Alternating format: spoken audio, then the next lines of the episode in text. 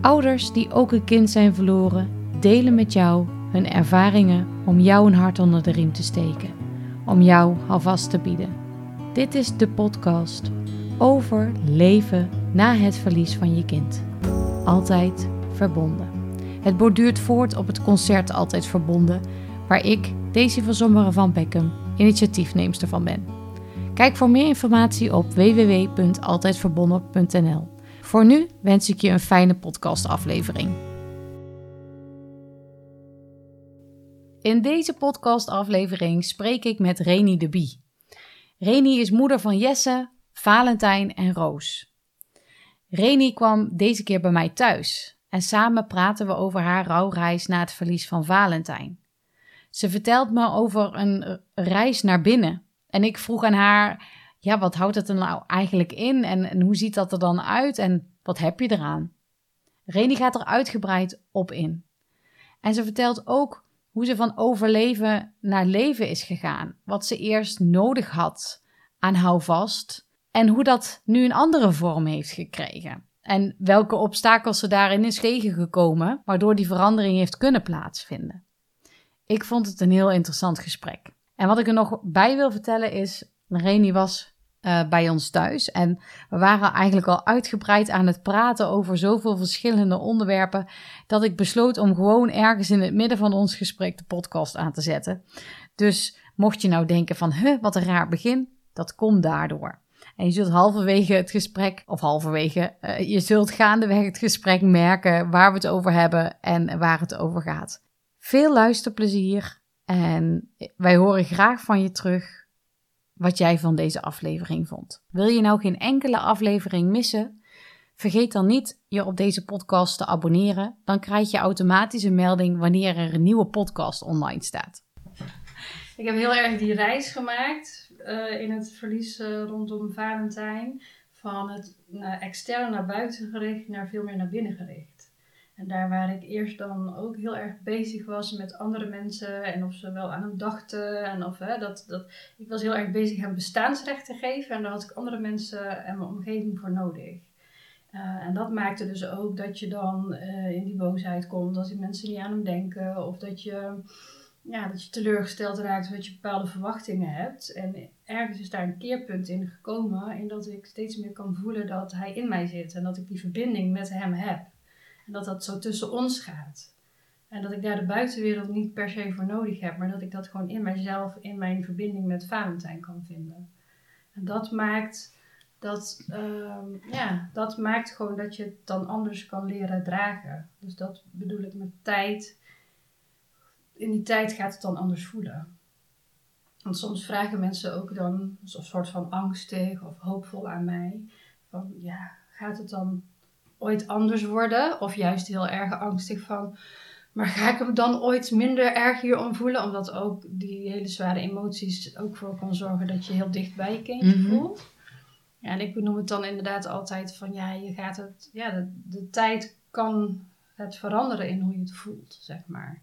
maar dat, uh, en dat maakt niet dat het dan minder erg wordt of lichter, of, maar anders. Gewoon op een andere manier. En voor mij is dat dan inderdaad heel erg die, die reis die ik dan gemaakt heb. Van, van heel erg extern met de buitenwereld bezig zijn. Veel meer in contact zijn met die verbinding die ik gewoon met mijn kind heb. Ja. Is dat ook meer verbinding met jezelf? Ja, denk ik ook wel, ja. Ja. ja. Want jij hebt daar ook een keer een heel artikel over, of een blog over geschreven, toch? Ja. Over de ui afpellen? Ja. Heeft dat daarmee te maken gehad? Ja, ook wel. Ja, denk het wel. Ja, dat, uh, nou, wat ik gewoon heel erg heb mogen leren is ook. Um, ik heb natuurlijk uh, in de afgelopen jaren ook veel aan zelfontwikkeling gedaan, maar daarnaast ook een opleiding. En in die opleiding heb ik heel erg systemisch leren kijken. En daarin heb ik ook zo mogen leren dat, dat zoals ik antwoord gaf op het verlies van Valentijn, uh, ook mijn overleving is.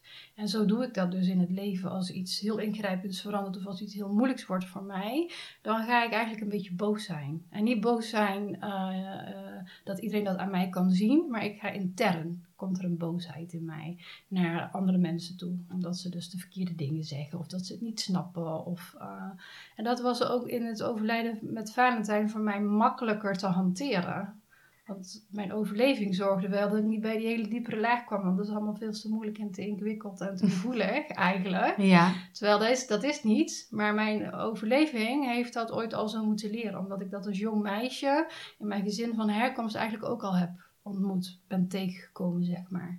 Ik heb al eerder, hè, dat is vaak wat wij doen. Wij worden geboren in een gezin waarin uh, ja, je een, ook altijd een plek of rol krijgt. Hè. Vaak gaat het zo onbewust in die gezinsdynamieken. Uh, en, daar en daar, daar ga je ook al dingen tegenkomen in het leven die misschien lastig zijn of ingewikkeld. Of, en daar ga je een soort overlevingsstrategieën ontwikkelen. Ja. En, um, en als je dan in het hier en nu te maken krijgt met verlies, ja, komen die weer in volle ornaat uh, naar boven vaak, zeg maar. En um, dus ik merkte ook door, door ook heel erg op uh, onderzoek te gaan met, hé, hey, maar wie ben ik nou eigenlijk? En uh, wat, wat, welke verliezen heb ik eigenlijk nog meer gehad in mijn leven? Ik heb bijvoorbeeld als jong meisje te maken gehad met de scheiding van mijn ouders en samengestelde gezinnen en, en het heel erg, um, ja, daar ben ik ook eigenlijk als jong meisje al heel erg in geraakt. En ook daar heb ik dus op een bepaalde manier in leren overleven. En, Oh. en om daar milder naar te gaan om daar op, naar onderzoek te gaan, daar inzicht in te kunnen krijgen en een beetje meer in contact te komen met mijn overlevingsdelen. Hoe doe ik dat nou? Heeft daar ook wat meer uh, verzachting kunnen ontstaan. Gewoon in mijzelf als persoon en in hoe ik met de dingen omga. En dat maakte ook meteen die transformatie in die rouw met Valentijn. Dat ik ook eigenlijk niet meer zo boos hoefde te zijn de hele tijd. Oh ja? Maar dat ik gewoon veel meer naar binnen kon gaan. En was het al zo snel? of na, door die opleiding? Ja, dat, nou, ja, dat is door die... Weet je, het is nog... Ik, dat, dat proces ik nog steeds. Ja. ik heb uh, geleerd in het leven dat... Uh, ik dacht altijd vroeger, of zo gaandeweg mijn opgroeien en in mijn volwassenheid van... Oh ja, en dan ga je aan jezelf werken en dan is er een eindpunt en dan is de verlichting. ja, dan zijn we er. Ja. Is niet. Nee, het is op het moment van overlijden misschien. Dat, ja, ja. ja, nou ja, en dan heb je ook nog de visie dat je als ziel weer terug gaat komen om weer opnieuw dingen te leren. Dus ja. nee, maar dat, dat uh, heb ik wel nu um, ontdekt. Of in ieder geval zo voelt dat voor mij. Dat, dat je eigenlijk wel een lifetime work en, en dingen hebt. Um, dus uh, maar ik heb wel het gevoel dat je dus elke keer een andere laag aanraakt. Dus dat je ergens op een punt komt. Uh, en ik heb dat zo ook met het overlijden en het verlies van Valentijn. Ik ben daar veel meer in de verzachting gekomen. Ik heb veel meer die interne reis naar binnen kunnen maken. Wat maakt ook dat ik het op een hele andere manier kan dragen. Ja, soms verval ik toch, of verval. Ja, dat klinkt nou alsof, alsof het niet goed is. Maar uh, op momenten dat, dat, er, dat er lastige dagen zijn, bijvoorbeeld rondom zijn geboorte-sterfdag dan uh, ja, kan ik soms weer zo intern zitten te mopperen op van alles en iedereen. En snapt toch niemand mij echt helemaal. En, en dat, maar ik kan nu dan veel meer daar weer bij. Dat ik denk, Reni, jij bent niet boos op die persoon. Of je bent niet, je bent gewoon, de, de dagen zijn gewoon moeilijk. Je hebt gewoon, ja. eigenlijk, ik heb, ik heb gewoon heel veel verdriet. En dan heb je het zo over die primaire emoties, mijn verdriet. Die secundaire emoties, die boosheid, die zet ik eroverheen. Maar door altijd in die primaire boosheid, of in die primaire emotie te zitten, te zitten dan, dan zet je vast, dan lost niks op. Maar als je echt die beweging kan maken om ja, dat de, verdriet te doorvoelen, primaire emoties zijn vaak golf, zeg maar. Die golven door je heen en dan golft het weer weg. En ja, stel als je een hele, als je een huil, als je een huilbui toe kan laten, dan voelen we ons vaak ook opgelucht. Ja, ja, dus ja, dat ja. is ook, en dat is vaak wat wij zo doen in het leven, dat we toch die primaire emoties, uh, doordat we al het nodig hebben meegemaakt in ons leven en onze overleving denkt, oh, daar gaan we niet meer naartoe, daar schiet ik voor. Ja, blijven, kunnen we daar wel heel erg in vast blijven zitten. Ja, ja, ja, ja, ja. Ja, ik zeg echt helemaal, helemaal niet zoveel. Ik zit alleen maar vol bewondering te luisteren naar Reni. Jullie kunnen mij natuurlijk helemaal niet zien.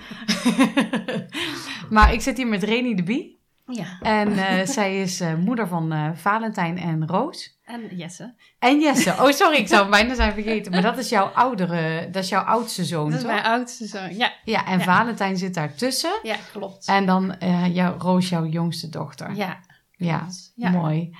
Eh, maar jij hebt ook een vreselijk verlies mee moeten maken. Namelijk dat van Valentijn. Mhm, ja. En ik heb jou gevraagd of je vandaag met mij jouw verhaal wilde delen met de mensen die deze podcast luisteren. Ja. Over wat heeft jou nou al vastgegeven? En ik heb de podcast ergens midden in ons gesprek aangezet. Van nou, laten we, laten we beginnen gewoon omdat je al zoveel mooie uh, dingen deelt. Ja, we waren al lekker in gesprek. Ja, hè? nou, en, en wat, je, wat ik nu hoor in wat je vertelt is... Um, je hebt het over een reis naar binnen. Mm Ik heb het over altijd verbonden met jezelf. Altijd verbonden met je overleden kind. Ook daar hoor ik jou iets over zeggen. En ik hoor je ook iets zeggen over de verbinding met anderen. Dat jij boos werd op andere mensen. Mm ja. Um, maar het is best wel confronterend ook om, ja, in eerste instantie als je kijkt naar die uh, primaire boosheid of uh, die, die, de secundaire laag. De secundaire laag was dan eigenlijk dat je boos was op andere mensen Mhm. en de primaire laag het verdriet. Is, kan het dan ook zo zijn dat je, super mooi dat je dat inzicht dan hebt, maar ben je dan ook niet een beetje streng naar jezelf als zijn ik ben helemaal niet boos op de anderen? Tuurlijk. Mhm. Ehm, uh, je, je, uh, je voelt daarin iets, hè? Ja. Maar tegelijkertijd mag je ook mild zijn voor jezelf. Maar tegelijkertijd hoor ik je ook iets heel moois. Eerlijkheid naar jezelf. Over wat er Ja. nou eigenlijk echt speelt. Ja, maar da- precies, daar ja. is dus die reis naar binnen voor mogelijk. Eh, nee, sorry. eh, voor nodig. Mhm. Niet mogelijk. Ook mogelijk. maar dan ben ik wel heel erg benieuwd. Hoe, hoe, hoe gaat zo'n reis naar binnen dan? Ja, ja, dat is een hele... Zonder dat je boos wordt op jezelf. Of... Uh, ja, dat is een hele goede vraag. Hoe doe je dat dan? Nou, nog even een stapje terug wat ik daar dan ook wil aangeven. Kijk, tuurlijk, hè, ik denk dat iedereen wel kan beamen die met een ingrijpende verandering of verlies of uh, rouw te maken heeft. Ja, we kennen allemaal wel die onhandige opmerking of waar je zo enorm door geraakt kan zijn. En natuurlijk mag je daar boos over zijn. Uh, want ook dat, dat is dan ook je primaire emotie, dat je daar dan even heel erg boos over bent. Of dat je geraakt bent of gekwetst bent. Of, dus ik denk dat dat ook heel begrijpelijk is. En daar mag je zeker heel mild zijn naar jezelf.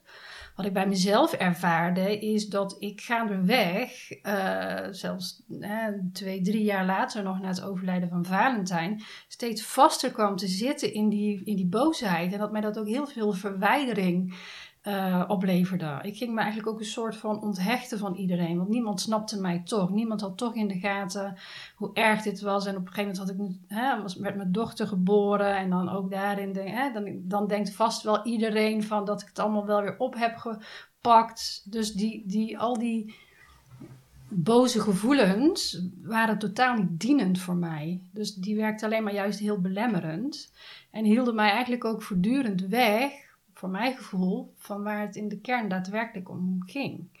En dat was dat ik toch ook echt te aanvaarden had en heb dat ik mijn kindje verloren ben.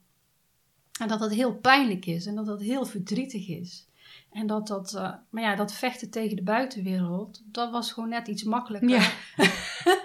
om die hele aanvaardingsproces aan te gaan. Dus ik denk als ik het over die reis naar binnen heb, en ja, die heb ik, uh, ja, wat ik al zeg, daar, daar ben ik gewoon uh, heel erg voor naar op zoek geweest ook. Van wat kan mij daarbij helpen. Ik ben uh, toen de tijd, al vrij kort na het overlijden van Valentijn, na een niet zo prettige ervaring bij een psycholoog, ben ik bij een energetisch therapeut of coach. Ik weet eigenlijk niet zo goed hoe ik haar moet noemen. Maar dat is een hele fijne, lieve vrouw terechtgekomen. Waar ik op de dag van vandaag, acht jaar na dato, eigenlijk nog steeds wel eens naartoe ga. Zo één keer in het half jaar of zo ga ik nog wel eens naar haar toe. Uh, en dat heeft mij heel veel, uh, dat heeft mij heel erg geholpen. En um, ja, wat ik ook zei, toch uh, steeds meer, ja, ook naar mezelf gaan kijken. en dat is wel echt wat mijn opleiding mij ook wel heel erg heeft kunnen brengen, is, is om veel meer stil te staan. Hé, hey, maar wat is nu, wat is nu, wat is nu zo groot? Of wat zijn nu mijn verliezen in het leven die ik heb meegemaakt? Hoe heb ik daar geleerd antwoord op te geven? Dus wat zijn mijn overlevingen? En wat is mijn gezonde deel? Want, hè, uh, en, uh, en om daar steeds meer mee in contact te komen en zicht te kunnen krijgen op hoe doe ik dat nu eigenlijk? Hoe, hoe doe ik dat dan, dat overleven? Mhm. Zeg maar. En dat, dat is voor mij wel heel helpend geweest ook om... Um, wat ik zeg, dat maakt niet dat ik nu altijd maar in mijn gezonde deel zit. Integendeel, ik schiet nog steeds heel vaak. Uh, Gelukkig. hey, ik ben nog steeds heel vaak aan het overleven. nou ja, uh, maar wat ik dus daarin merk, is dat ik daar, ik heb daar dan veel meer zicht op. Ik kan ja, ja, even, ja. Ik, hè, dan kan ik weer toch weer sneller in contact komen met mezelf in dat gezonde stukje van hé, hey, wat ben je nou eigenlijk weer aan het doen, Reni? Ja, ja, ja. Waar zit je ja, nou ja. eigenlijk zo op te mopperen? Of waarom ben je nou, eh, ik zeg maar iets, zoveel chocola aan het eten? Of waar- weet je, zo van, ik ben me er gewoon, die bewustwording helpt mij om, om, om de situatie dan wat meer te kunnen analyseren of zo. En nou klinkt het allemaal heel theoretisch en praktisch, maar dat gaat dan natuurlijk gewoon eh, gaandeweg, zeg maar. Ja, ja, ja. En dan haal je wel iets aan met die chocola. Want, ik heb dat op die manier wel met mijn chocolaverslaving eh, gedaan. Ja, maar vrouwen moet je nooit van chocola weghouden. Dat is wel dat, is de, dat is ook een hele belangrijke Vrouwen les. en chocola, dat, is toch, dat hoort wel samen. Nee. Ja, ja, ja, ja, ja, ja. Nou ja, meer dat ik ook moest nagaan van waar heb ik nou eigenlijk echt behoefte aan? Ja. Heb ik nou echt behoefte aan die chocola? Of heb ik eigenlijk behoefte aan een knuffel van, eh, Ja, eh, van mijn lieve partner, zeg maar. ja. Dus ehm, ja, ik nam ze allebei. ja, dat is dan de beste optie, toch? Ja, precies. ja. Eh, ja, ik heb jou natuurlijk al eh, een tijdje gevolgd. Mhm, Sinds ja. ehm, eigenlijk mijn eerste concert zijn wij in contact gekomen en heb ik jouw blog gelezen waar we het net over hadden Ja. met de ui afpellen. Wat ik super interessant vond, omdat ik heel veel dingen Mhm. eh, herkende. Ehm, ik zit nou te bedenken, het is wel fijn als jij nog een keer die link naar die blog zou willen delen. Ja, Als je die hebt. die heb ik. Die staat, eh, volgens mij, die staat, ja, dat, dat is toen een, ehm, die blog heb ik toen geschreven voor het Nel magazine. En eh, daar is die op te vinden.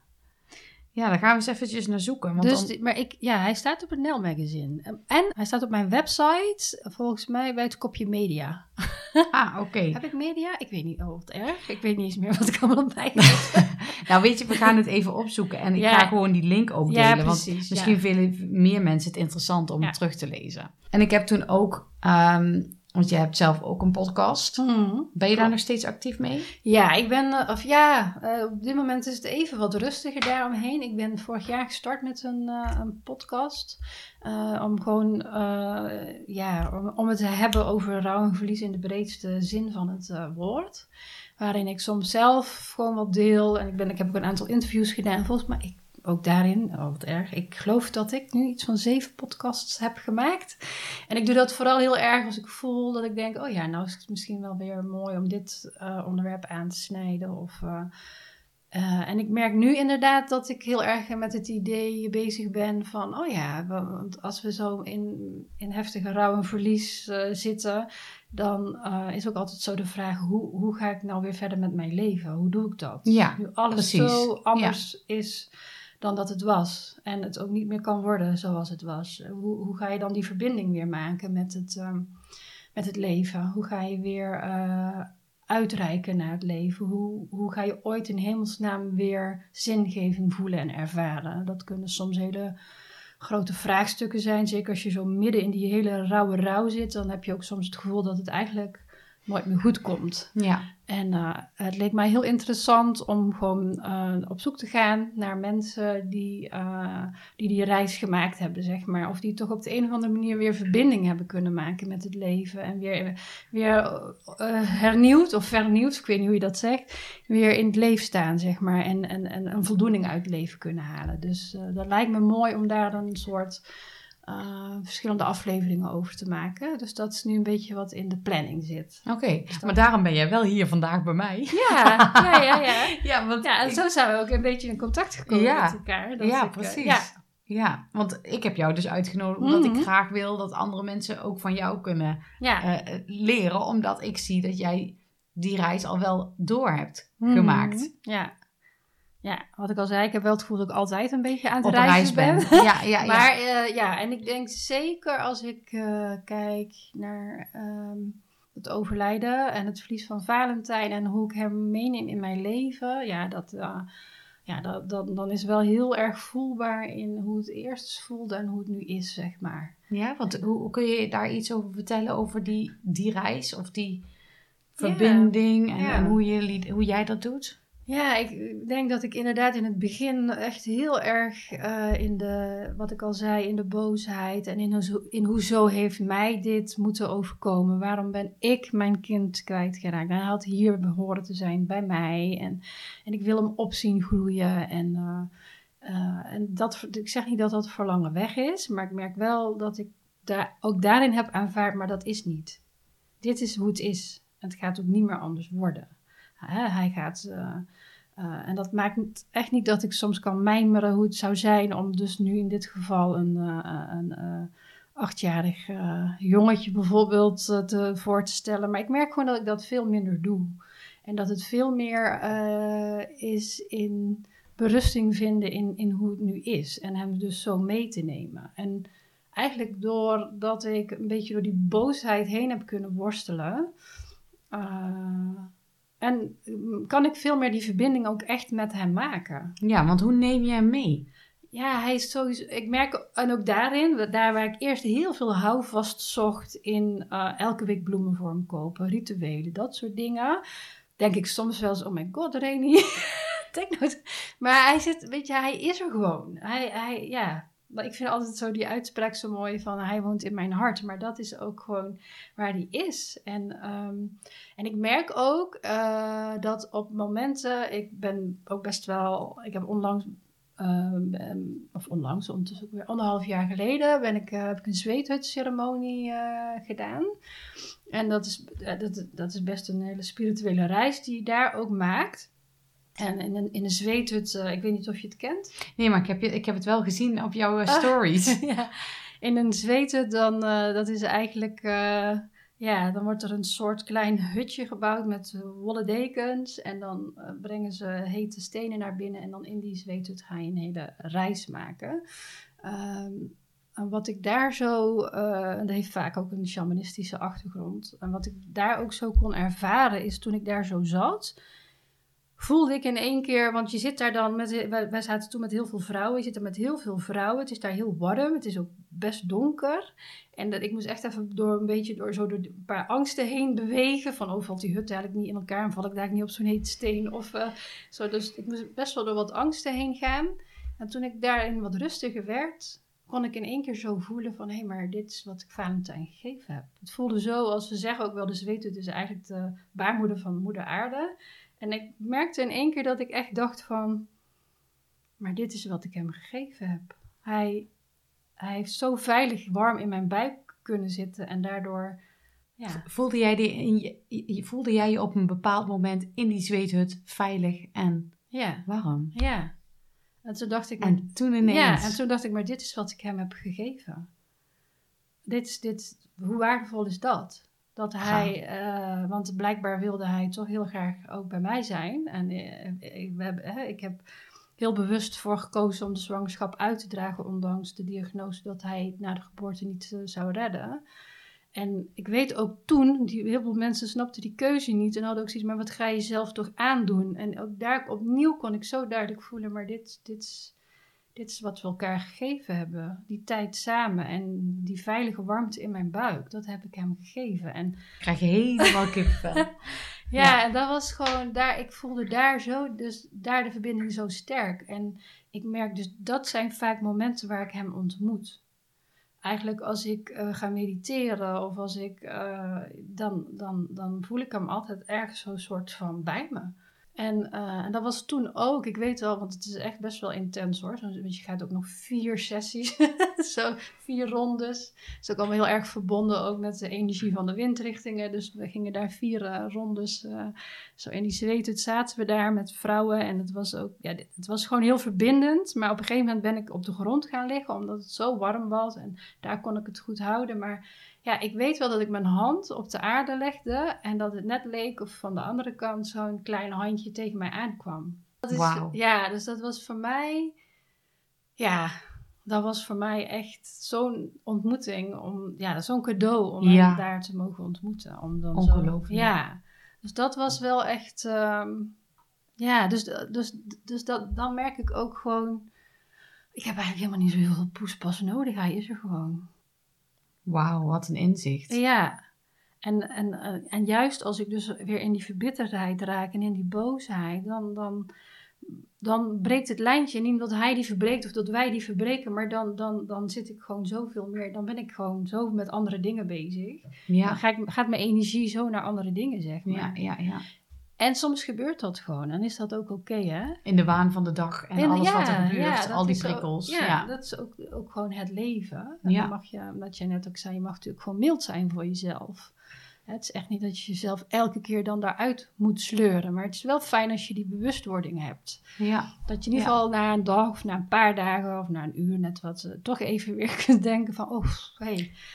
ja. En eh, ja, en Wat ik nou zo hoor in jouw verhaal, wat ik eruit haal, is eigenlijk dat, je op, op, oh, dat het sowieso een reis is, een zoektocht. Het Mm. proces, hè, dat, daar ben ik me ook heel erg bewust van. Dat Ja. is ook wat ik altijd zeg, de zoektocht naar het nieuwe wij. Het, hè? Mhm. ja, En die altijd verbondenheid, waar zit het hem dat in? Dat, dat je daar nou op zoek kan gaan. En dat het misschien wel op een onverwacht moment naar je toe kan komen. Mhm. Want je wist Ja. er natuurlijk niet voordat je die zweethut inging. nee, Dat, dat, je, dat je deze nee, ontmoeting nee, eh, mo- eh, mocht meemaken, eigenlijk als het ware. nee, zeker niet. Nee, dat was echt een cadeau. Ja, Ja, dus ja. dat was ook. eh, ja, en dat. dat ehm, ja, en ook daarmee zo kreeg ik ook zo- zo'n diep weten van: oké, hij is er ook gewoon. ja. Waarom ging je eigenlijk naar die zweethut toe? Ja, dat had eigenlijk toen de tijd weer een heel ander verhaal.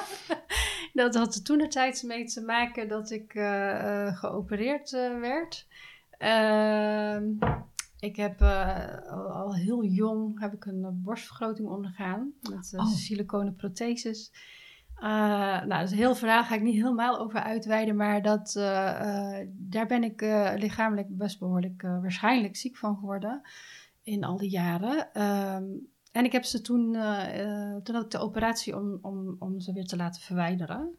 En als eer voor mijzelf en voor mijn vrouwelijkheid en mijn zijn had ik zoiets van, ik heb behoefte aan een soort wedergeboorte. En daar leek zo'n zweethut mij gewoon een hele mooie eh, sessie voor. Ja, ja, sessie, ja. Een, hele mooie, ja, een hele mooie dag voor om dat Te doen. Ja, Ja. dus het was eigenlijk een soort cadeau aan mezelf. Oké, ja, maar dit is, dit is het dus misschien wel, hè? Ja. Geef een cadeautje aan jezelf. In Ja. de zin van zelfliefde, in de ja, zin van... nou- ja, nou dat. Want het was natuurlijk... Kijk, ik heb dat niet zomaar gedaan toen de tijd. Het was niet van, oh, nou, ik ben niet tevreden eh, over mijn borsten, dus ik ga ze groter laten maken.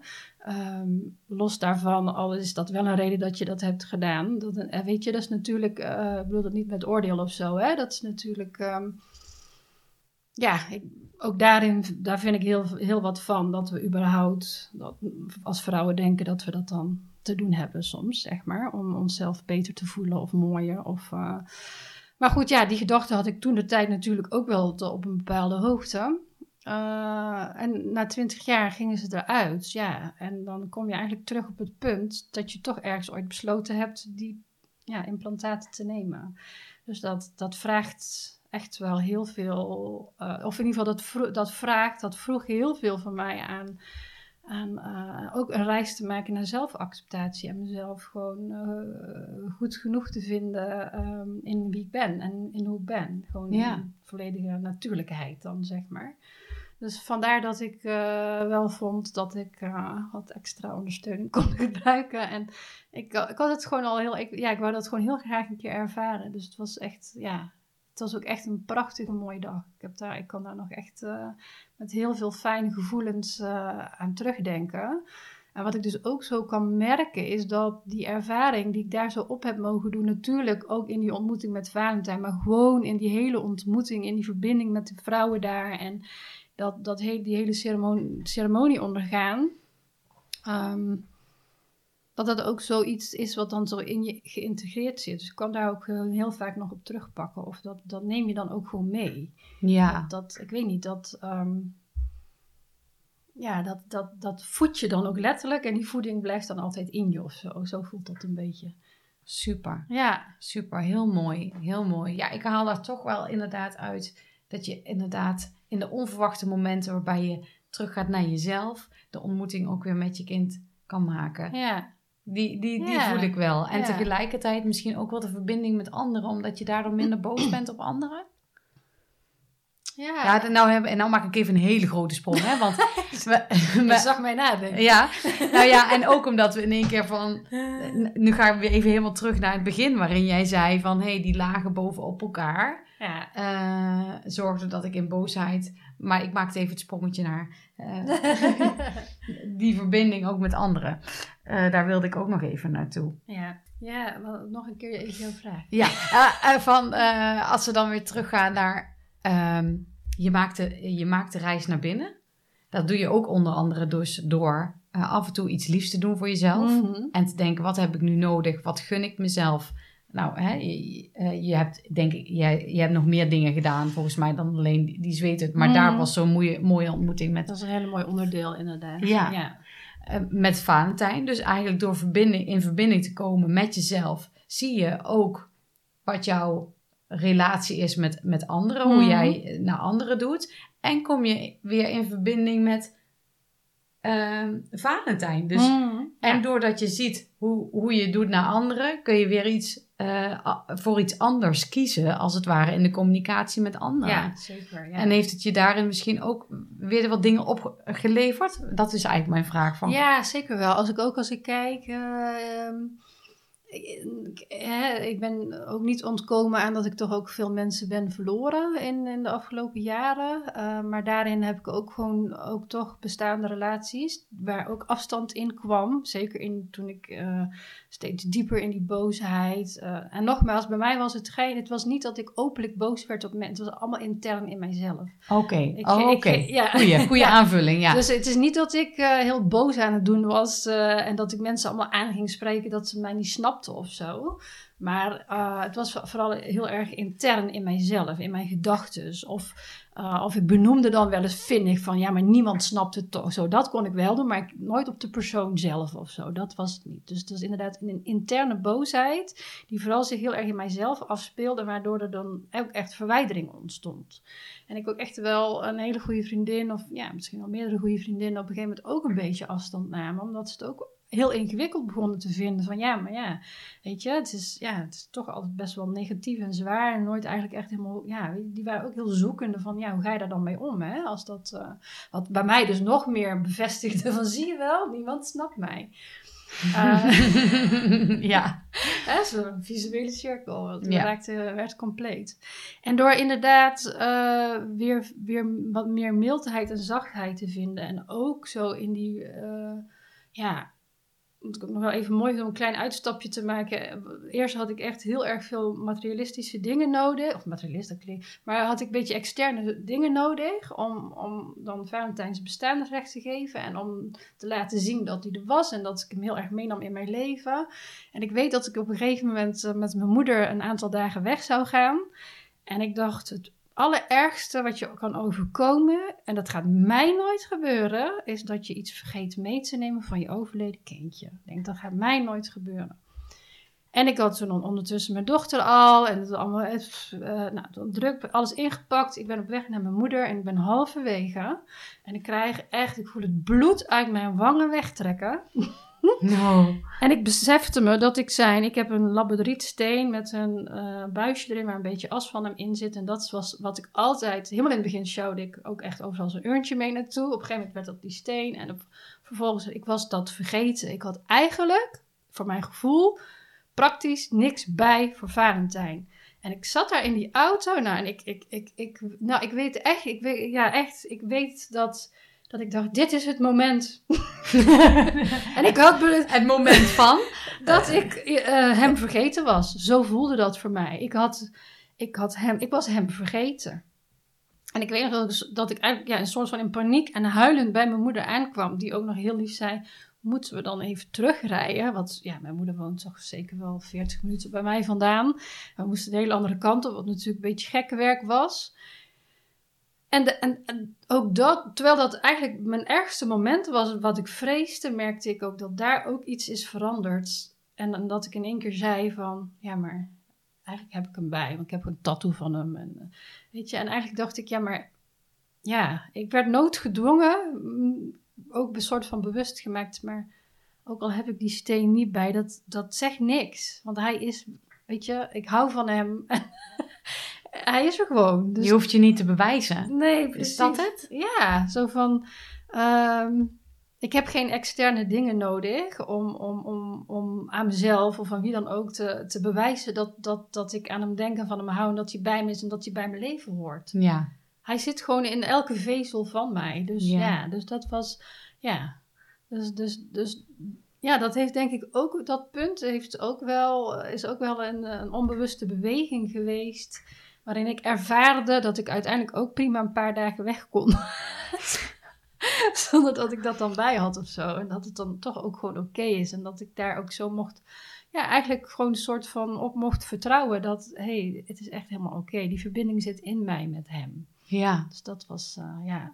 En ja, en om nog even die vertaalslag te maken, zo in het contact met anderen. Ja, doordat ik daar steeds meer mildheid in kreeg, werd ik zelf ook milder en kon ik ook weer openstaan. Weet je, door die boosheid maakt ook dat, of ja, die interne boosheid of voortdurend in dat negatieve bezig zijn, maakte ook eigenlijk dat, ja, je hebt geen oog meer voor de anderen om je heen. Je bent zo bezig met, met, met die met je eigenlijk rot voelen. Want dat, maar ja, je wordt er ook niet echt bepaald gelukkig van of zo. Ja. Uh, tenminste, in ieder geval ik niet. En, uh, nee, ik ook niet. Maar tegelijkertijd, als ik even ook weer teruggrijp naar het begin van het, het gesprek, was het ook overleven. Ja. Dus jouw overlevingsmechanisme. Je zat in een ja. soort overlevingsmodus. Ja, je bent echt aan het overleven. Ja, je bent niet aan het leven, je bent echt aan het overleven. Ja. En ik denk dat je daar iets heel essentieels zegt. En dat is inderdaad zo het stapje wat ik zo mondjesmaat ben gaan maken, is om ook weer meer naar het leven te gaan. En dan inderdaad mag je ook. Hè? Want dan, ja. dan worstel je ook door schuldgevoelens heen. Wat mag ik dan? Mag ik leven? Mag ik, mag ik op vakantie gaan? Zomaar zonder, weet je, om... Uh, ja, dat zijn allemaal van die thema's die ook bij mij werden aangeraakt. En om daar steeds meer verzachting en steeds meer acceptatie. Ja, ik denk ook toch wel, ja. Ik weet dat acceptatie soms ook een triggerwoord kan zijn. Voor mij. Omdat ik het tijdens het concert heb genoemd. Maar tegelijkertijd. Ja, uh, en, ja. en het is ook wel weer het mooie van woorden, denk ik. Van ja. uh, wat voor jou acceptatie is, waar je last van kan hebben, kan voor mij acceptatie een heel andere betekenis hebben. Dus dat is soms ook zo Um, ja, ja, helemaal mee eens. Ja, en dat is ook En zo... dat is ook oké. Okay. Dus ja. uh, hè, als jij het woord accepteren voor jou heel fijn voelt... Uh, uh, en voor mij het triggert, dat kan. Ja. dat dat ja, is die precies. dualiteit ja. weer. Ja, dat is die dualiteit. En dan inderdaad ook, het gaat er bij mij ook inderdaad niet om dat ik accepteer dat hij dood is... maar wel dat ik accepteer dat het, het leven loopt zoals het nu gaat. Daar kan ik niks aan veranderen. Nee daar heb ik gewoon, uh, ik heb daar geen invloed op of op gehad. Ik heb wel heel veel invloed erop geprobeerd uit te oefenen om alles te doen om hem toen de tijd te kunnen redden en hem zo lang mogelijk bij me te houden. Maar ik heb niet kunnen voorkomen dat hij zou komen te overlijden. Dat is ja, toch ook het, soort noodlot wat het leven jou dan aandien geeft. Ja. En hoe ga je daar dan antwoord op geven? Mm -hmm. En dat, dat voelt voor mij altijd wel. Je bent al, ik ben dan zo dat antwoord aan het, voor mezelf dan, zo aan het zoeken. En dat gaat voor mij dus toch wel over het aanvaarden van de situatie zoals die is. Ja. En, en daar dan toch een soort van rust in vinden. Ja. En ook misschien toch ook wel vrede in vinden. Dat, dat, uh, ja, dat ik niet moeder van hem heb kunnen zijn zoals ik toen heel erg graag wilde. Maar dat ik wel ook nu moeder voor hem kan zijn in hoe de situatie is zoals die is. Mm -hmm. En um, ja. Ja, want daarin heb jij, eh, om even terug te gaan naar, jou, naar jouw zwangerschap, zeg maar. Daarin heb jij toen ook zo'n eigen keuze gemaakt. Mm, ja. um, die zo krachtig is, ongeacht van wat iedereen daar ook maar van vindt. Want Ja. dat was jouw keuze. Ja. Die voor jou op dat moment goed voelde. Ja. Ehm, en waarmee je ook iets voor jezelf en voor Valentijn hebt betekend. Ja. Ja. Wil je daar iets over vertellen? Ja, nou, wat ik gewoon, wat ik meteen inderdaad ook gewoon zo kan voelen, is dat Valentijn een aandoening, uh, waar we rondom de 19 weken ongeveer achter kwamen. Zijn, zijn urineklepjes waren afgesloten. Zijn urineweg, sorry. Zijn urineweg was afgesloten met klepjes, hele kleine klepjes. Dat is natuurlijk allemaal heel minuscuul dan nog. Maar dat maakte wel dat hij het opgedronken vruchtwater niet uit kon plassen. Want dat doen kindjes, die gaan rond de 16 à 18 weken toen ook geleerd, gaan ze vruchtwater drinken. Dat plassen ze uit en dat houdt de circulatie van vruchtwater op gang. Maar doordat Valentijn niet uit kon plassen, stopte dat dus eigenlijk ook. En die druk op zijn blaas werd zo groot dat ook zijn nier helemaal een grote vocht, ja, op de echo waren dat zwarte gaten was geworden.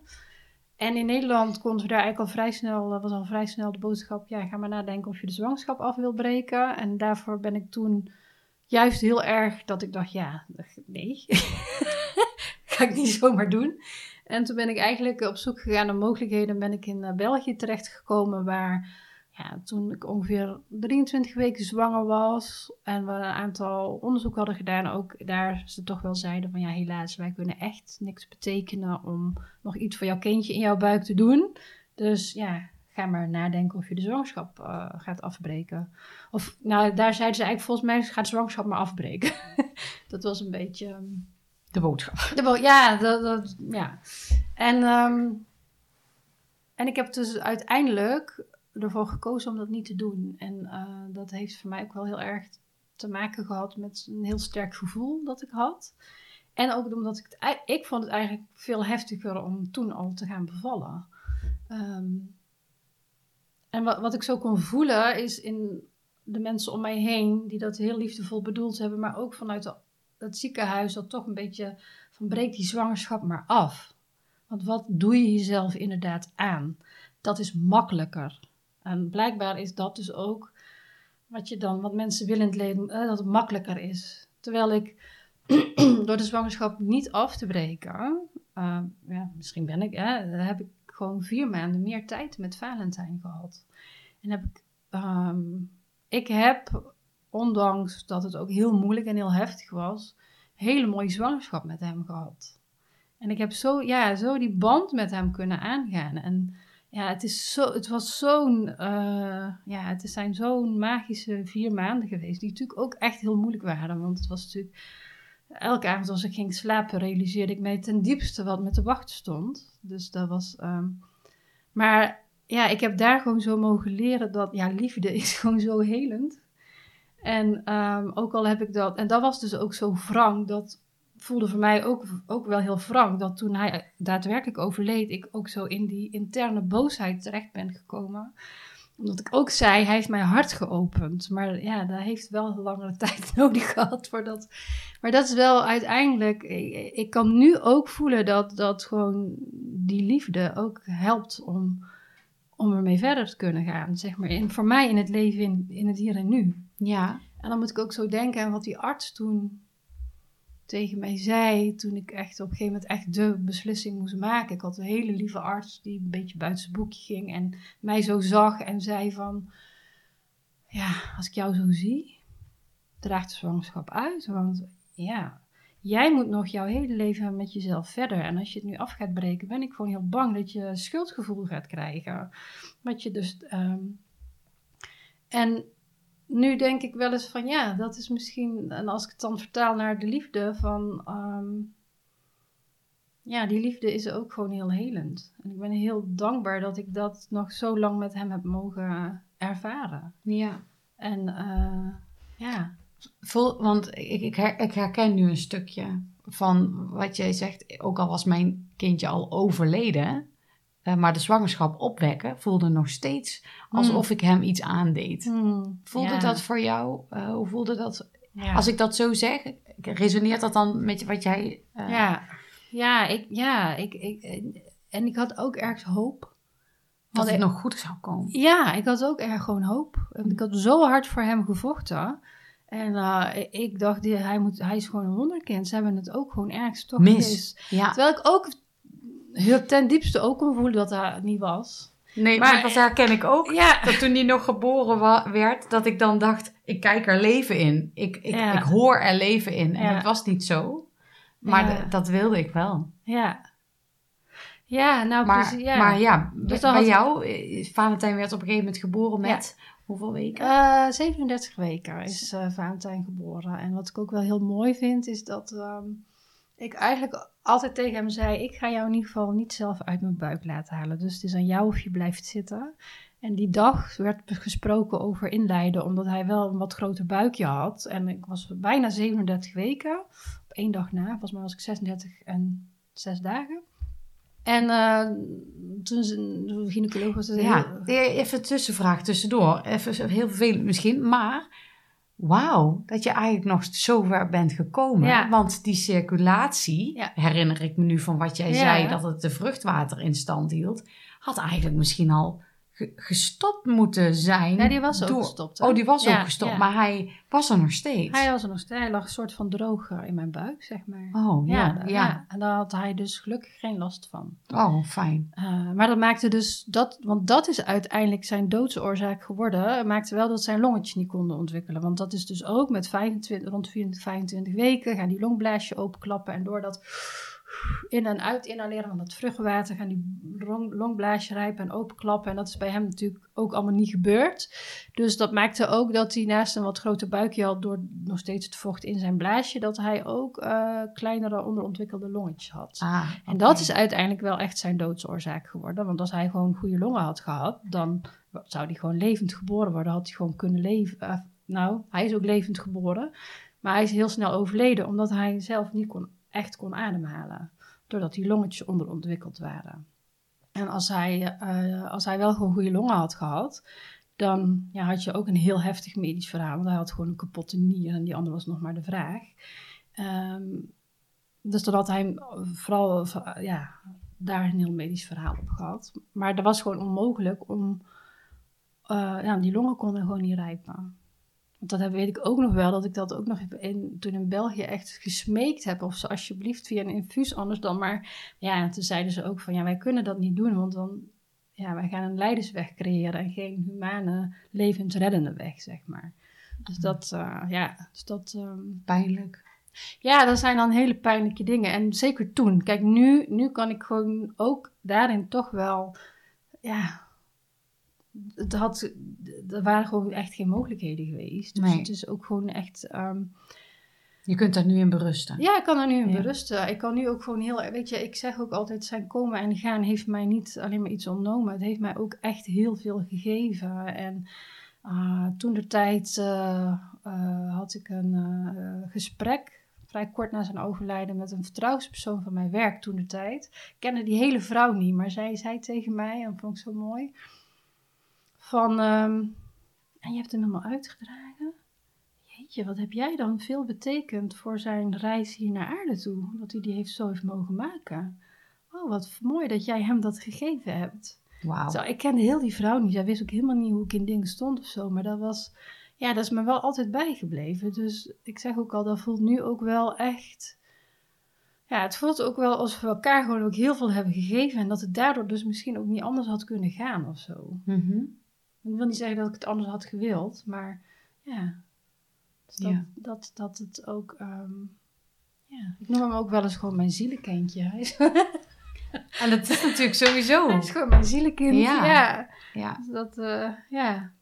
mooi. Dus dat. eh, Ja. Maar oké, we we waren even een uitstapje aan het doen. nou, eh, want je was aan het vertellen met 37 weken en twee dagen. Nee, met 36 weken en 6 dagen is Oh, zes toen dagen, uiteindelijk, eh, ja. Oh ja, toen Oh. was ik in het ziekenhuis. eh, um, toen hadden we dat gesprek over eventueel inleiden. En ik had eigenlijk al, volgens mij, mijn hele buik was al onrustig. En ik had harde buiken en krampen. En eh, toen zei ze ook wel, ja, je hebt ook al wel 2 centimeter ontsluiting. Maar dat kan ook, hè, het is natuurlijk niet je allereerste zwangerschap. Dus soms lopen vrouwen daar nog... en diep van binnen wist ik al lang, volgens mij ben ik gewoon eigenlijk al bezig. Maar... Ik zeg lekker niks. toen ben ik dus met mijn moeder naar huis gereden, die ook nog weer eens eh, zei, moeten we niet omdraaien, Reni? En ik zei, nee, nee, eh, ik heb nog honger naar huis. Dus we zijn ook wel gewoon eh, naar huis gereden. En ik heb, ja... Kijk, en daar kwam natuurlijk ook gewoon, de angst nam natuurlijk wel de overhand. Want ja, we gaan bevallen. Ik wist natuurlijk wat dat betekende. En dat was ook wel, dat wilde ik zo lang mogelijk natuurlijk uitstellen. En ehm, ja, ik ben uiteindelijk, ja, s'avonds was er geen houden meer aan. We moesten terug naar het ziekenhuis, maar ik ben met 8 centimeter eh, ontsluiting eh, teruggekomen. Dus zo lang heb ik, eh, heb ik me verbeten en in de ontkenning gezeten. En we hebben nog pizza gegeten en gewoon, nee, er is niks aan de hand. En ja, en toen ik eenmaal in het ziekenhuis was, ja, een half uur, ik denk een uur later was Valentijn, is Valentijn geboren. Dus ehm, ja, Ja, en hoe, hoe was dat? nou Ja, dat was wel. Ik, ik, ik weet wel toen ik dus in het ziekenhuis aankwam. En ik zag eh, mijn, mijn verloskundige, of nee, mijn gynaecoloog, die mij de laatste vier maanden ook begeleid eh, he- had, heeft toen. Ja, die was, had dienst. En eh, ik weet wel dat toen, toen, toen, toen, werd het, toen stortte ik een soort van in. Toen heb ik wel echt geroepen van, ik, nou kan ik niet, dit kan ik niet. Dus dat, ja, dus dat was wel, was wel echt heel, ja, was heel intens. Ja. En ehm, ja, toen Valentijn uiteindelijk ook geboren is, hij leefde, dat was natuurlijk mijn allergrootste wens, om, eh, om hem eh, levend te mogen ontmoeten.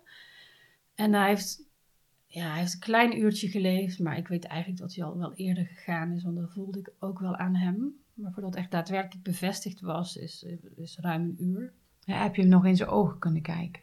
Ja, nou, wat dus, het, wat dus ook tevens meteen het pijnlijke is, dat ik gewoon, ik kan, ik weet het niet. ik, ik was zo van de wereld door de overweldiging van, van ja, wat ik aan te gaan had, dat ik wel herinneringen heb aan de bevalling met hem, maar die heb ik later opnieuw gecreëerd door de foto's, door, door toch ook weer de verhalen. En ja, ergens heb ik nog wel flarden van herinneringen, maar ik weet nog wel dat ik, toen hij al overleden was, dat ik uh, ook in één keer heel erg begon te huilen. En dat ik zei, ik heb hem niet eens gekust, ik heb hem niet eens gekust. En dat mijn moeder zei, je hebt het niet anders gedaan, Remy. omdat je dat niet meer kon herinneren? Nee, ik, het, nee, omdat dat gewoon toch, ja, dat is, het is natuurlijk toch ook gewoon een heel traumatisch moment. Dat als het moment dat jij gaat bevallen en je kindje gaat verliezen. Ja. Ja, dus dat was ook, ja, het was ook gewoon heel intens. En ja, dat maakt dan ook... Sorry, we zitten hier allebei met tranen in de ogen. ja, ja dus dat, dus dat um, ja, dat, ik heb eigenlijk opnieuw die herinneringen weer. Ja, ik heb opnieuw dat, dat hele bevallingsverhaal weer uh, tot een verhaal van mezelf moeten maken. Omdat mijn echte herinneringen. Ja, is, de situatie is waarschijnlijk te overweldigend geweest om het gewoon echt te kunnen bevatten, zeg maar. Ja, ja, ja, ja, ja. Een uitschakeling van je onderbewuste. Ja, eigenlijk ja, misschien wel. Ja. ja. En, uh, en oh. ja, godzijdank heb ik een uh, hele lieve vriendin die foto's en filmpjes heeft gemaakt.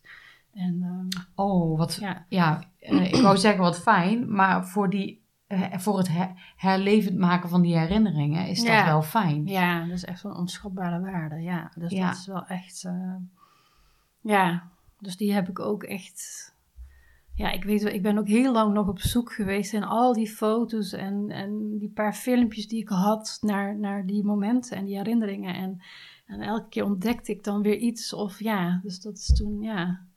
En het wist het verdriet natuurlijk niet weg, hè? Die fijne filmpjes, maar... Uh, nee, zeker niet. Ze zijn van onschatbare waarde. Ja, zeker. Ja, ja zeker. Om toch, uh, ja... Ja. Hmm. Pittig. Ja, ja, zeker. Ja. ja heftig moment. En dan sta je nu acht jaar later. Ja, ja nu acht en een half. Acht en een half, ja. ja. En sta je hier, maar maak je vrouwencirkels, uh, doe je retraites voor andere vrouwen. Ja. Ja. Heb je zo'n ongelofelijke reis doorgemaakt al? En ben je nog steeds op weg? altijd reizen, ja.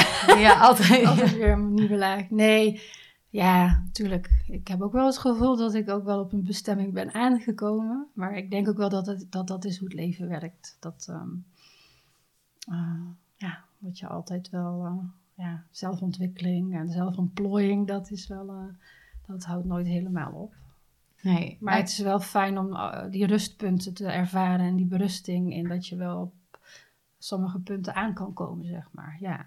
Ja. En um, ja, ik merkte wel, um, ik had dat ook wel vrij sterk, wel dat ik dacht, ja, weet je wat ik met Valentijn heb mogen ervaren, ik wil daar iets mee, uh, ik wil daar nog meer iets mee doen. Niet alleen voor mezelf, maar ook wel echt voor anderen. En uh, ik, heb, uh, ik heb sowieso wel een hulpverleningsachtergrond, lang al in de hulpverlening gewerkt en ja, toen ben ik eigenlijk wel een beetje op zoek gegaan, hoe kan ik dit dan ook gaan combineren, zeg maar. En ja, de, eh, de opleiding die ik daarvoor heb gedaan bij het Land van Rouw. Ehm, en ook nog aankomende week mijn allerlaatste hobbel eh, gaan nemen om, voor de examinering nog. Oh? Ja. Dus, uh, ik heb de opleiding uh, twee jaar, vier jaar geleden ben ik gestart. Maar ja. door omstandigheden en de coronaperiode heb ik net het laatste stukje niet helemaal af kunnen maken. Dus uh, ik ga uh, aankomende dinsdag en woensdag als, ga ik afstuderen. Oh, wat goed. Ja. Oh, succes. Ja, ja, dank je. Ja, dus dat is nog even een ah, dat gaat praktisch stukje. Komen. Ja, maar, ja, ja. Maar gewoon, ja. Heel fijn. Ja. Dat dat nog kan na twee jaar. Ja, zeker. Dus dat is wel heel fijn. Ja. Dus ja. ook daarin merk je dus hoe waardevol het is om iets gewoon echt af te kunnen ronden. Ja, als, uh, als iets uh, abrupt stagneert, zeg maar. Dus dat uh, ja, is ook wel... Ja. En um, ja, daar heeft eigenlijk ook gewoon mijn... ja, dat, dat, daar zo is, daarom is mijn praktijk ook uiteindelijk ontstaan, zeg maar. En, um, Hoe heet jouw praktijk ook alweer? Lief je rouw. Oh ja, Lief je rouw. Hele ja. mooie naam. Ja. ja, ja. dat is ook echt... Uh, ik weet dat ik over de naam aan het nadenken was. En ja, in één keer kwam dit zo in mij op, lief je rouw. En toen dacht ik, ja, liefde en rouw is, gaat zo samen, want je, hebt, je, je rouwt omdat je iets ontzettend lief hebt gehad. Of soms heel erg lief zou willen hebben, hè? als je het hebt over onvervulde kinderwens. Of, ehm, ja, soms zijn dingen juist niet bereikbaar die we zo graag willen, maar het heeft altijd zo ontzettend met liefde te maken. En, ja, en liefje rouw is eigenlijk, dat, dat, dat geeft zo mijn reis weer in mijn rouw rondom Valentijn. Om dat zo te kunnen leren liefde hebben en daar zo dan die opening en die berusting, of ja, berusting weet ik niet of dat het goede woord is, maar om, om dat, ja, verzachting denk ik te, te, te mogen vinden. Misschien ook de verzachting in het woord rouw? Ja. Ja, ik, of niet? Ja, nou en ook omdat voor mij rouwen nooit ophoudt. Want uh, het rouwen om Valentijn is tevens mijn uiting van liefde voor hem. Omdat ik hem lief heb, rouw ik. En uh, ook al voelt de rouw nu heel anders uh, als helemaal in het begin. En ja, ik heb nog steeds rouw ik word nog steeds geraakt soms, of soms, ja, je, ik hoef maar een film te kijken met uh, een of andere emotie en ik word geraakt. Maar, maar weet je, het, uh, ik, ik, ga altijd wel ergens langs als ik een zwangere vrouw zie. Als iemand drie kinderen heeft, ga ik ook altijd wel ergens langs. Of um, ja, gewoon als mijn dochter een opmerking maakt dat ze, het zo, dat ze het zo jammer vindt dat haar broertje er niet is, broer er niet is, weet je, ga je wel ergens langs of uh, ja. Dus ja. ook, ook als, als, er, als er belangrijke datums komen, dan, dan is het er. Ja. Als wij zo net in gesprek zijn en je staat zo stil op dat punt, ja. Dan is het dan er. is het er. En dan, ont, weet je, dan raken we allebei geëmotioneerd, omdat je zo, denk ik, wellicht heel erg met mij in kan voelen. Maar je wordt zelf ook weer zo, jij ontmoet ook je eigen verhaal in mij. Mm Dus dat is ook wat, wat, wat we, wat, ja, wat gebeurt. We ontmoeten onszelf ook zo in het verhaal van de ander. Ja. En dan heb je ook gewoon toch ook met rouw te maken. Dus rouw houdt nooit op, ook omdat we altijd liefde, ja, liefde, de liefde sterft niet, dus de liefde blijft. Dus, dus dat, uh, alleen de rouw, je kunt rouw anders, rouw kan anders gaan aanvoelen en je kunt rouw anders leren dragen. Ja, wat, hoe, hoe voelde jij rouw in het begin?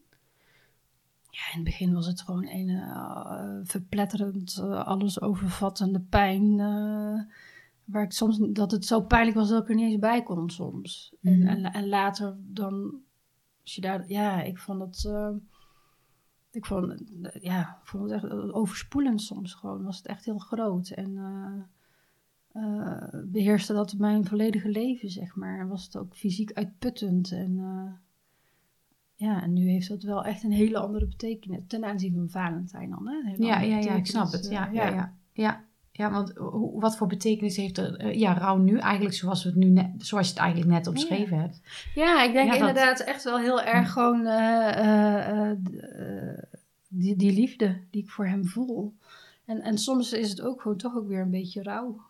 Ja, dat je, dat je met die dagen, ja, als we het erover hebben. ja, natuurlijk. En, uh, ook daarin, uh, dat is ook, weet je, ons, ons, ons lijf, die, die herinnert ook zo met ons mee. Hè? Vaak, lijfelijk voel je vaak eigenlijk al veel eerder dat er iets staat te gebeuren. Voordat je met je hoofd er ook weer bij komt. Of dat je nog heel hard bezig bent om het allemaal zo, oh ja, weet je, ja. ja. Uh, soms denk ik ook wel eens, oh ja, weet je, het is ook, ook wel weer een fijne vluchtmethode soms om maar te denken, oh, maar ik heb hem nu zo lief en ik heb zo'n fijne verbinding met hem. Hé, hey, maar er zit ook nog steeds wel echt gevoel onder. Weet mm -hmm. je wel? Dan mag je zo, ja, dan heb je soms ook gewoon toch weer naartoe te bewegen. Ja. Hè? En dan ben je zo hard aan het werken. Oh nee, maar ik kan het allemaal goed dragen. Het, nee, maar prima. Zijn dagen komen eraan, maar ik ga het allemaal heel liefdevol doen. Ja, en ergens in die week word ik altijd wel weer omvergeschoefeld. Of komt het toch word ik wel weer omvergespoeld. Of heb ik toch ook weer even, ja. En, en ja, dat is gewoon toch, ja, dat, dat gebeurt.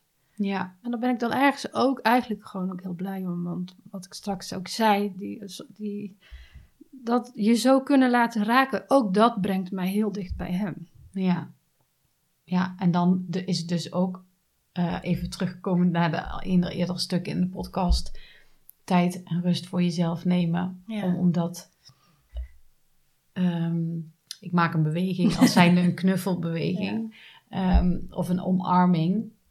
Door weer in verbinding te komen met jezelf en met hem. Ja. En met alles wat je voelt. Ja, mooi. Hmm. Ik denk dat we hem hiermee gaan afsluiten. Ik vind het een heel fijn, mooi gesprek. Ja, ik ook. Ik, eh, Ja. ja. ik merk, ik ik helemaal geraakt ben in een hele fijne manier. Oh, wat fijn. Ja, nou en ik ook. Ik heb echt Ja. het gevoel dat we echt hele mooie, Ja. dat jij hele mooie dingen hebt gedeeld. Ja. Echt, eh, ja. Dus als je nou deze podcast hebt geluisterd, laat even weten wat het voor jou heeft betekend. Voor, eh, voor Reni en, en voor mij. Ik denk dat het ook heel fijn voor ons is om te weten wat dit voor jullie eh, kan betekenen. Maar Ja. Reni, dank je wel. ja, nou jij ook bedankt voor de uitnodiging. Ja, graag gedaan. ik wilde eigenlijk nog, ik heb nog een kaartje voor jou. Oh. Maar die is, die is voor jou. En ik wilde eigenlijk nog een kaartje met jou trekken. Oh, nou daar, daar sta ik altijd voor open. Ja. Ik ben heel erg benieuwd. Ik ga daar even op mijn gemak Ja, doorleggen. dat is, dat is goed. Ja, ik, ik heb hier een kaartenset. En die kaartenset eh, is eh, van iemand die ik volgde. En eh, toen was er eigenlijk nog niks aan de hand. En zij heeft nu heel recentelijk haar zoontje verloren. Ah. Maar ehm, ja, die kaartenset, die, ja, ik vind hem gewoon heel liefelijk eruit zien. Ja, zeker. Ik ben heel erg benieuwd. Je mag ook nog een keer schudden als je wil. Mm. Hoe het voelt voor jou. Nou, ik eh, ga er... eh, Oh ja, eh, deze voel ik. Oh. Mag ik kijken? Ja? Ik ben heel benieuwd. Daar staat op: Vandaag wens ik kracht, liefde, zelfvertrouwen om te doen waar ik goed in ben. Ah, super. Heel mooi, Heel En wat staat erop? Een, Oh, eh, de afbeelding? Ja, wat jij eigenlijk net deed. Zo'n vrouw die zo'n knuffel eh. Nee! Ja, die zo de handen eigenlijk bij de hart. eh. Ja, Heel mooi. Eigenlijk zie ik jou. dat deed jij net. Dat deed ik net. Ja. maar wat gaaf dat dan deze kaart naar boven komt. Ja, toch? Super. Mooi, ik ga hier een foto van maken. Ja, zeker. Ja. Oh, daar wilde ik eigenlijk nog vragen aan jou, Reni. Eh, is er ook een liedje voor jou wat jou doet denken aan Valentijn Mm. of wat jou doet denken aan iets Ja. wat jou kracht geeft? Of... Nou, als ik het echt eh, op eh, Valentijn baseer, ja zeker. Ik, jij woont in mijn hart. Je wordt in mijn hart van Tarzan. Tarzan. Ja, Oh ja? ja. en eh, ik weet dat ik eh, was volgens mij eh, een van de laatste dagen dat hij nog thuis was. En ik was zijn, ja, zijn afscheid aan het voorbereiden. Of in de zin van nog de laatste puntjes op de i. Ja, klinkt heel raar, maar ja, dat heb je dan ook gewoon toch ja, te doen. Ja, Even in de praktische zin. Want ik was nog met, een beetje met stoei aan het liedjes. En een vriendin die stuurde mij in één keer... Reni, dit lijkt mij zo'n eh, passend liedje. En als je eigenlijk naar die tekst luistert... Ja, dan gaat het ook over hoe ze het zo deden met z'n tweetjes. En dat heet Ja, jij woont in mijn hart. En eh, van Chantal Jansen. Dus ja, dat is echt mijn lied voor hem. Ik heb het ook, eh, het staat ook hier, getatoeëerd. Hij is Mooi. helaas een beetje, hij is iets minder duidelijk geworden, maar ja, die tekstregel heb ik toen wel heel, eh, al heel snel laten tatoeëren. mooi. Ja. Nou, dan ga ik die in de podcast verwerken. Oh, mooi. Ja, ja. super. Heel mooi. Dankjewel, Reni. Ja, ook dankjewel. Nou niet meer huilen, kindje, wees maar stil. Je krijgt van mij wat je wil. Twee warme armen en melk en honing. Het komt wel goed, wees maar stil. Je bent zo klein, zo bloot en wit. Maar ik voel nou al dat er pit in zit. Wij vechten samen, winnen samen. Zal er zijn, wees maar stil. Want jij woont in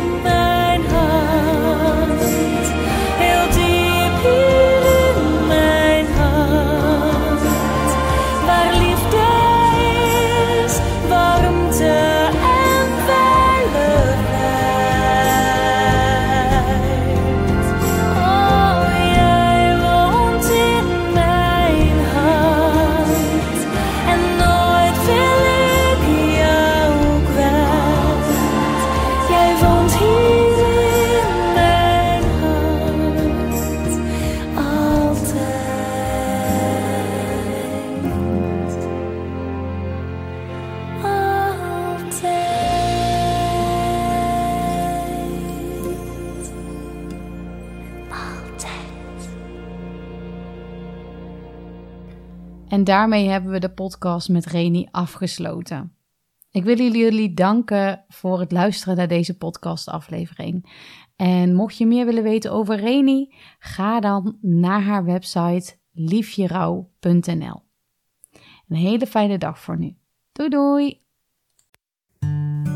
Bedankt voor het luisteren naar de podcast over leven na het verlies van je kind. Altijd verbonden. Wil je geen enkele aflevering van deze podcast missen? Abonneer je dan, dan krijg je automatisch een melding als er weer een nieuwe aflevering online staat. Laat je ook even een review achter onder deze podcastaflevering. Dat vindt niet alleen ik, maar dat vindt ook mijn gast leuk om terug te lezen. Zij vinden het namelijk fijn om te horen wat zij voor jullie hebben kunnen betekenen door mee te doen aan deze podcast. En op die manier supporten we elkaar. Altijd verbonden met elkaar. Wil je ook meedoen aan de podcastaflevering? Stuur dan een mail naar altijdverbonden.outlook.com. Voor meer informatie over onze concerten en deze podcast, kijk op www.altijdverbonden.nl.